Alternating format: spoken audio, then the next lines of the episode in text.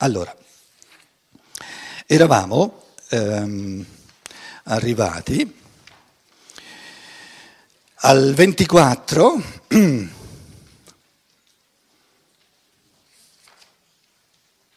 23 l'avevamo letto, diciamo che, allora, i, questi tre livelli di cui stavamo parlando,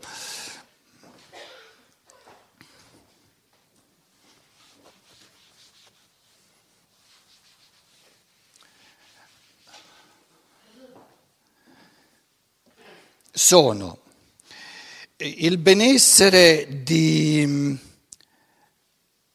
il benessere della maggior parte di persone, come l'aveva chiamato, il benessere, eh, il bene, il massimo bene possibile della collettività umana. Allora questo massimo bene, io lo, lo chiamavo il benessere, il benessere questo, prima, ehm, questo primo filone morale si riferisce particolarmente però non me lo contestate troppo precipitosamente, sulla realtà del corpo. Non è che escluda eh, le altre dimensioni dell'anima e dello spirito, però si incentra sul corpo, sul benessere, di star bene, essere felici, essere contenti. Poi il progresso culturale, progresso, l'evoluzione culturale, la cultura non è un fatto corporeo, è un fatto dell'anima. Quindi, diciamo, la, seconda, questo secondo filone morale si incentra sulla, sulla realtà dell'anima. Ora, corpo e anima, benessere e cultura sono, per, le, per un essere umano che vuole, come dire, eh, il bene morale a livelli ancora più, più alti, che vuole il bene morale a livelli ancora più beatificanti, se volete, sia il corpo sia l'anima sono, da, fanno da fondamento, da base per lo spirito. Quindi corpo e anima fanno da fondamento per lo spirito e lo spirito è individuale, intuitivo. Lo spirito non ha determinismi. Nel corpo c'è un massimo di determinismi, l'anima oscilla tra determinismo e libertà nella misura in cui si apre allo spirito, si apre verso il libero, nella misura in cui vive o, convive la realtà del corpo, vive nei determinismi e, lo spirito invece è pura libertà. Quindi il terzo livello è a un altro livello perché sia il primo sia il secondo si fanno da, da condizioni necessarie, però condizioni. Quindi in un certo senso il benessere e il progresso culturale non sono il bene morale, sono la condizione necessaria del bene morale.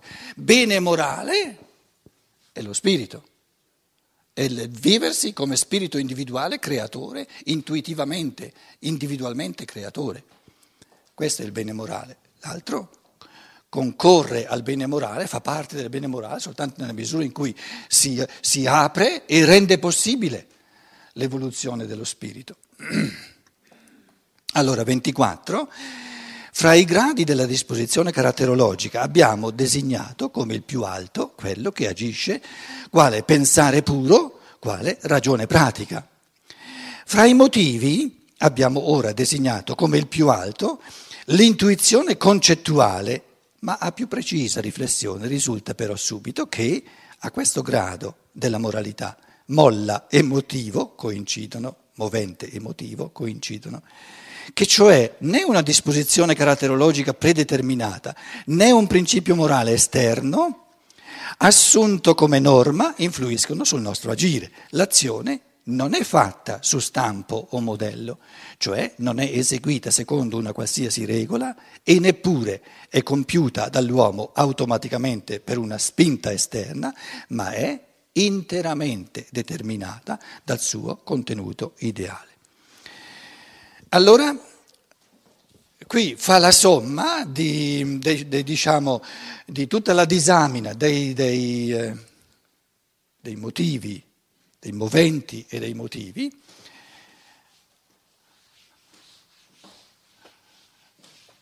e pone la domanda, qual è il livello più alto, oh santa pace, qui invece di, invece di portare via eh, il... invece di portare via il gesso lo spalma bello dappertutto, in modo che voi...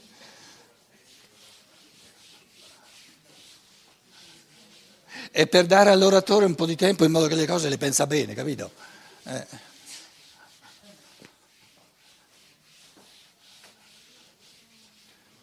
Io un paio di settimane fa a Zurigo non sapevo cosa dire, mi sono messo a, a cancellare la lavagna.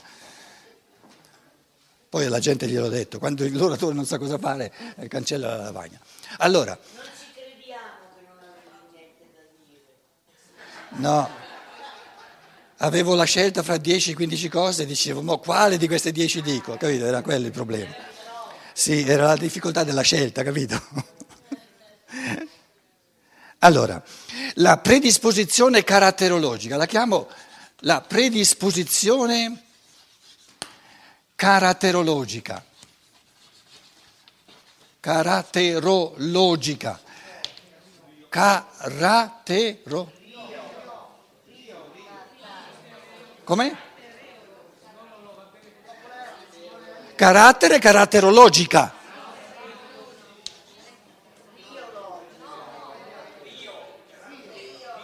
caratteriologica. Ma dove voi l'italiano dove l'avete imparato? Scusate. Caratteriologica.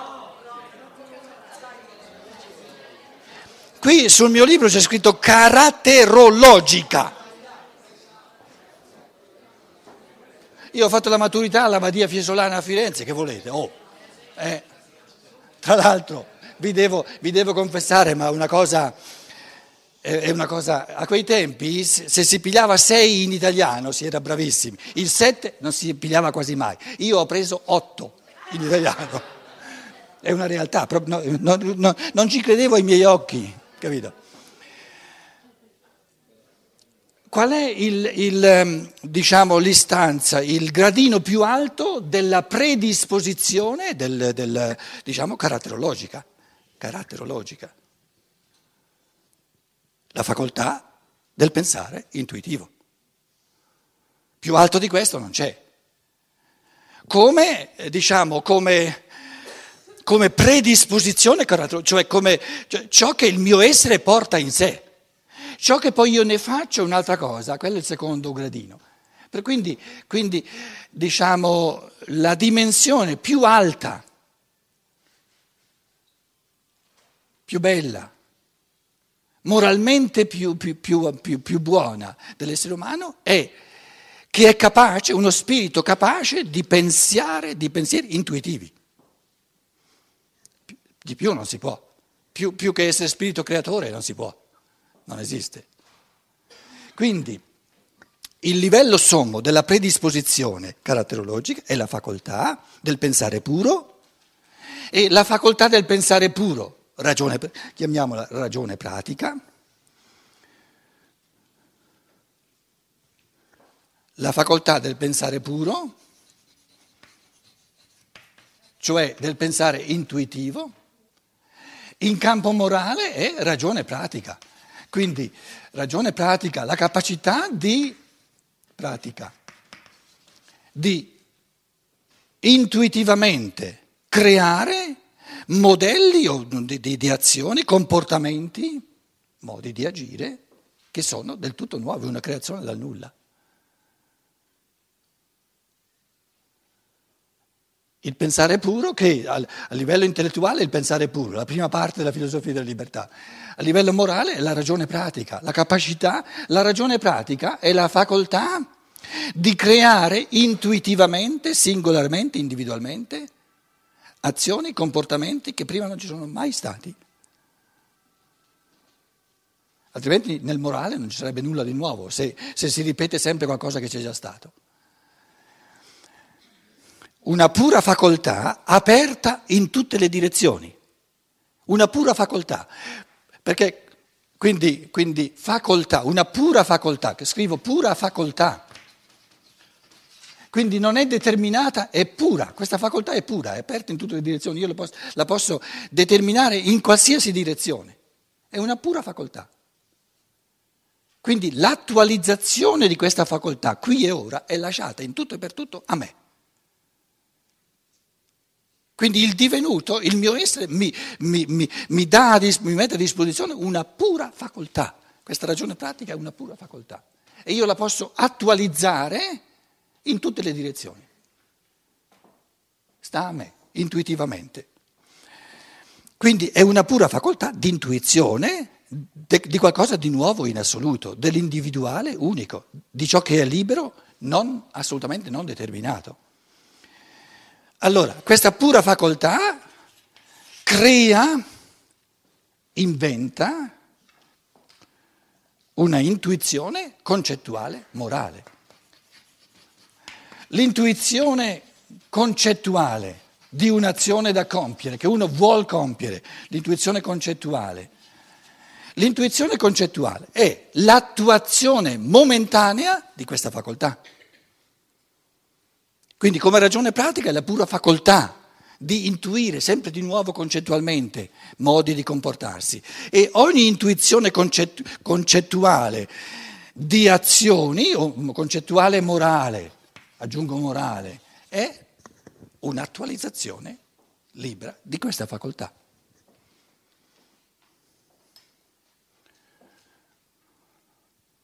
Quindi la domanda della moralità è sempre cosa vuole il mio essere, cosa voglio io in questo momento. Ho la facoltà, la ragione pratica, la facoltà di volere qualcosa di individuale, intuitivamente, concettualmente, e nel momento in cui intuisco concettualmente, moralmente, una intuizione nuova che prima non c'è mai stata, attualizzo questa facoltà. E un minuto dopo, due minuti dopo, mezz'ora dopo, di nuovo, sempre di nuovo, sempre di nuovo, all'infinito. Quindi l'intuizione concettuale morale è una attualizzazione intuitiva, libera della facoltà, è il contenuto ideale a decidere, il contenuto intuitivo concettuale a decidere ciò che l'essere umano fa. Quindi il, il paragrafo successivo 25 dice c'è in ogni essere umano la facoltà, la capacità di intuizioni morali. Essere uomini significa essere capaci, potenzialmente capaci, di intuizioni, e intuizioni significa invenzioni dal nulla, sempre nuove, di intuizioni morali. 25. Una simile azione ha come presupposto la capacità delle intuizioni morali. Ogni essere umano è capace di intuizioni morali.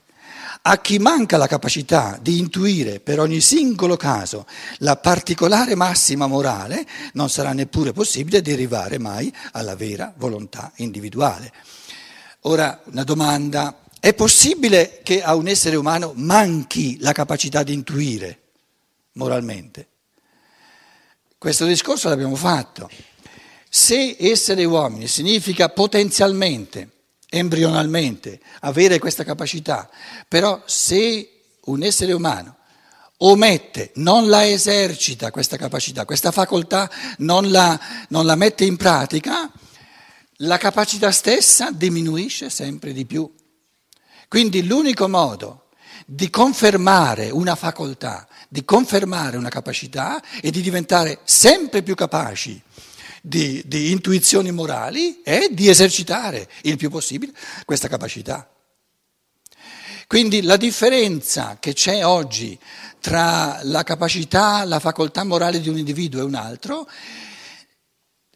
si desume è il risultato di una maggiore o minore, maggiore o minore esercizio o omissione di questa facoltà che potenzialmente all'inizio è stata data uguale a ogni essere umano. Altrimenti eh, dovremmo presupporre che il creatore degli uomini, eh, come dire, eh, li tratta in un modo, ehm, ehm, come si dice in italiano, discriminazione, in un modo ingiusto. eh, dovremmo supporre che c'è un'ingiustizia di fondo perché a uno viene dato in partenza, già potenzialmente, una maggiore capacità e all'altro una minore capacità. Invece la natura umana viene data ad ogni essere umano nella sua purezza come facoltà in assoluto. La gestione di questa facoltà è poi questione dell'individuo. E noi siamo ora a livelli soltanto incipienti di questo esercizio, di questa facoltà. Quindi nessun essere umano a questo punto è già in grado di dire che ha già perso talmente tanti colpi che, che ormai fa fatica a recuperare.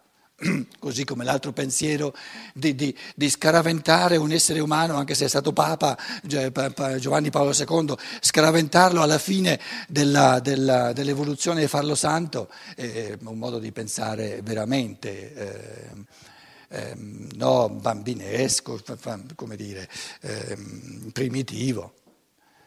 Vogliamo concedere anche a questo Papa, visto che in una vita di Papa non ha neanche il tempo di pensare alla propria evoluzione, concediamogli un paio di altre vite in cui eh, avrà la fortuna di non essere Papa e avere un pochino più di tempo per curare la propria evoluzione. Visto che ci fanno concorrenza quando... Eh, non lo sapevo, l'ho sentito da te, perciò mi, perciò mi viene questo aggancio che, che calza, eh, scusate. Beh, che significa far santa una persona? Eh, eh, eh, ha raggiunto la perfezione dell'evoluzione. Quando l'ha fatta questa evoluzione? Quando l'ha compiuta? No, ma un po' di tempo glielo danno ancora perché per adesso lo fanno beato. Ah sì, si bea. Un po' di queste cose me le ricordo ancora, eh? non è che ho tutto dimenticato, santa pace. Allora, 26. Il contrario assoluto di questo principio morale è quello kantiano, Immanuel Kant. Agisci in modo che le norme del tuo agire possano valere per tutti gli uomini.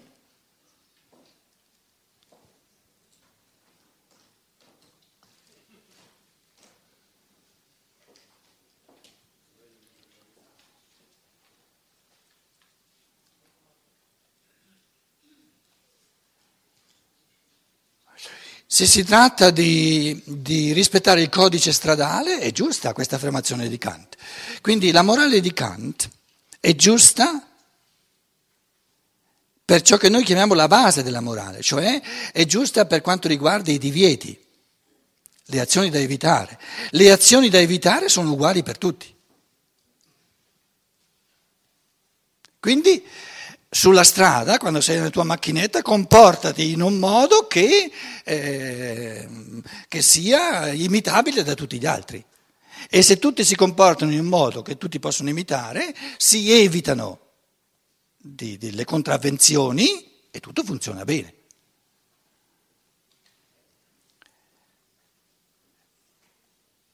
In altre parole, adesso questo Kant salterà fuori di nuovo eh, in, a livelli sempre più complessi. Qui è soltanto un piccolo paragrafo. Ma Kant, ha, ha, ha, ne, abbiamo già, ne abbiamo già parlato diverse volte, ha instaurato una morale generale positiva, il dovere, Pflicht.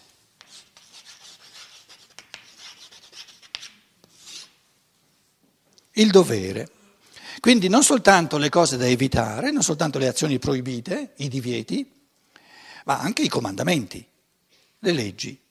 Allora, secondo Kant, la morale, il bene morale, consiste nell'osservare, nel sottomettersi, nell'osservare i comandamenti e le leggi. Comandamenti venivano maggiormente dall'autorità divina, poi l'autorità, l'autorità, divina è recessa perché gli esseri umani hanno perso sempre più la capacità di essere a contatto diretto col divino, è subentrata l'autorità umana, l'autorità umana sancisce delle leggi e la, la, la bontà morale, l'uomo moralmente buono è quello che ubbidisce alle leggi, si alle, sottomette alle leggi. Quindi la morale di Kant è una morale di sottomissione, una morale di ubbidienza.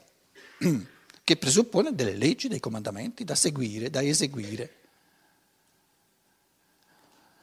Kant, Immanuel Kant, andiamo indietro di 200 anni. 200 anni fa, questa mattina io ho portato l'esempio di Schiller, che era rispetto a Kant naturalmente eh, eoni più avanti di Kant, perché Schiller già ci presentava un, un tipo di umanità nella quale lo Stato, tutta, la, tutta la, la, legislazione dello Stato non è più necessaria perché ognuno evita da sé eh, le azioni che, che vanno evitate e si occupa delle azioni positive che sono del tutto individuali. Invece Kant, Prussia, al nord, Schiller era maggiormente al sud della Germania, dice la morale consiste, il bene morale consiste nel fare il proprio dovere.